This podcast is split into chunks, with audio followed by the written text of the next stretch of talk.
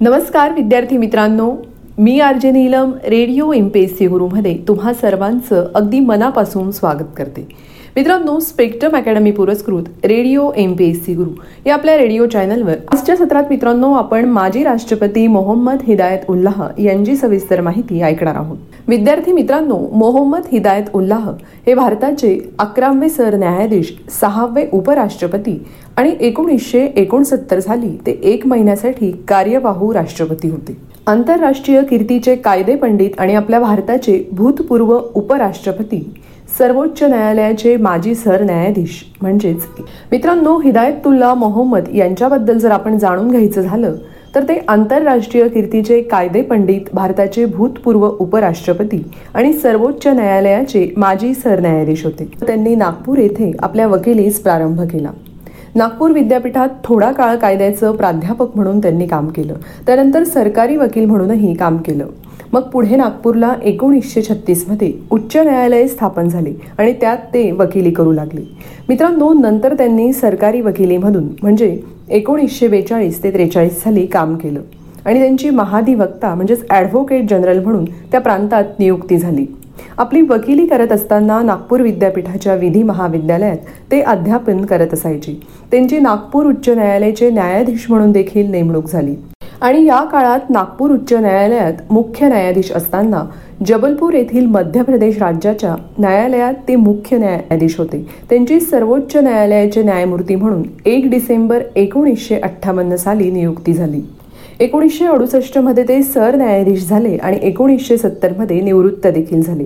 आपल्या भारताचे हंगामी राष्ट्रपती म्हणून त्यांनी दोन वेळा कार्यभार सांभाळला. म्हणजे साधारणतः एकोणीसशे एकोणसत्तर ते एक एकोणीसशे ब्याऐंशी सालापर्यंत ते सर्वोच्च न्यायालयाचे न्यायाधीश व सरन्यायाधीश असताना काही लक्षणीय व दूरगामी परिणाम करणारे खटले हे न्यायालयापुढे आले. आणि मग त्यापैकी सज्जन सिंग गोलकनाथ आणि माजी संस्थानिकांची मान्यता व तनखे रद्द करण्याचा खटला हे विशेष असं त्यांचं उल्लेखनीय होतं. या तिन्ही खटल्यात त्यांनी स्वतः विचार प्रवर्तक निकालपत्रे लिहिली. आपल्या निवृत्तीनंतर ते वाचन लेखन गोल्फ ब्रिज. यासारख्या छंदात उर्वरित जीवन व्यतीत करीत असतानाच त्यांना आपलं उपराष्ट्रपती पदासाठी विचारणा झाली. आणि मग भारताचे उपराष्ट्रपती म्हणून बिनविरोध निवडून आले.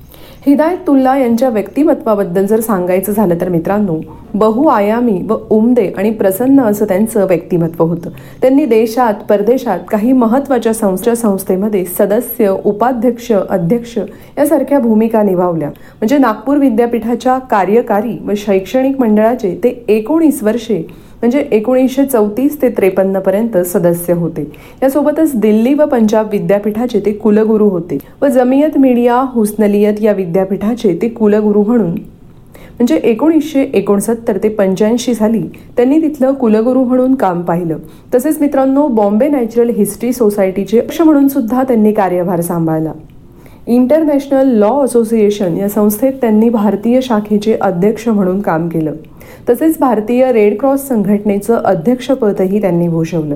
अशी त्यांनी अनेक आंतरराष्ट्रीय परिषदांमध्ये भारताचे प्रतिनिधित्व केले.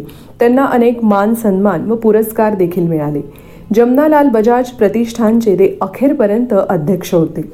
या सगळ्यात राज्यसभेचे अध्यक्ष असताना म्हणजे एकोणीसशे एकोणऐंशी ते चौऱ्याऐंशी सालात हिदायतुल्लांची कारकीर्द विशेष अशी संस्मरणीय ठरली. आपल्या नायक क्षेत्रात काम करताना त्यांनी दिलेले महत्त्वाचे निवाडे व त्यांनी व्यक्त केलेली मते हा विधी व न्याय क्षेत्रातील चिरंतन असा मौलिक ठेवा आहे. कारण मित्रांनो काव्यशास्त्राचे विशेषतः उर्दू शायरीचे हिदायतुल्ला गाढे असे अभ्यासक होते.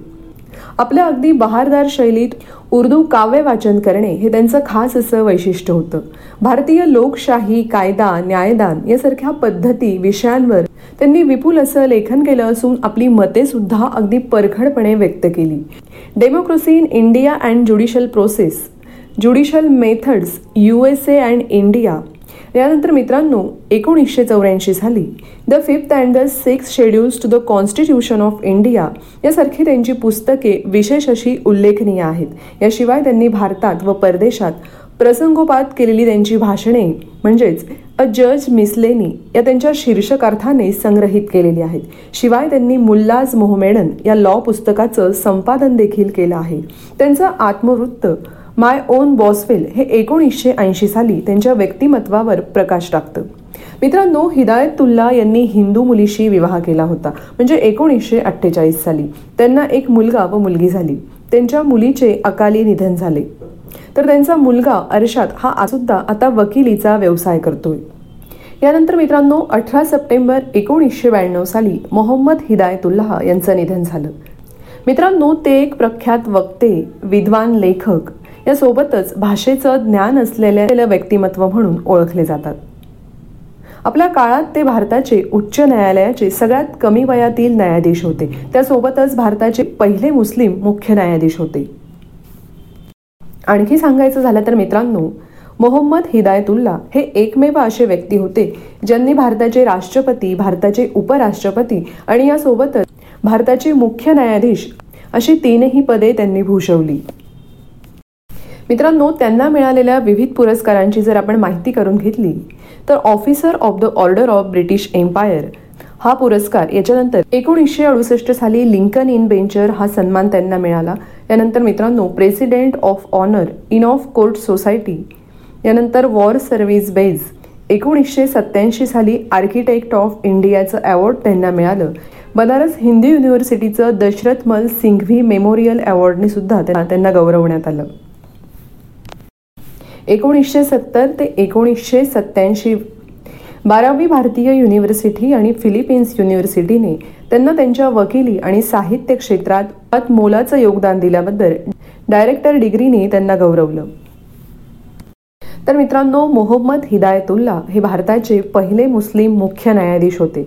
त्यांनी दोन वेळा कार्यवाहक राष्ट्रपती म्हणून कार्यभार तर सांभाळलाच पण त्याच्यासोबत ते पूर्ण काळासाठी भारताचे सहावे उपराष्ट्रपती होते. आणि आणखी एक गोष्ट म्हणजे मित्रांनो रायपूरमधील हिदायतुल्लाह राष्ट्रीय विधी विश्वविद्यालय हे त्यांच्या नावावरूनच ठेवण्यात आलंय. तर विद्यार्थी मित्रांनो मोहम्मद हिदायत उल्लाह यांची अगदी सविस्तर माहिती आपण आजच्या सत्रातून जाणून घेतली. पुन्हा भेटूया नवीन माहितीसह नव्या विषयासह. तोपर्यंत stay युन to radio MPSC Guru spreading the knowledge powered by spectrum academy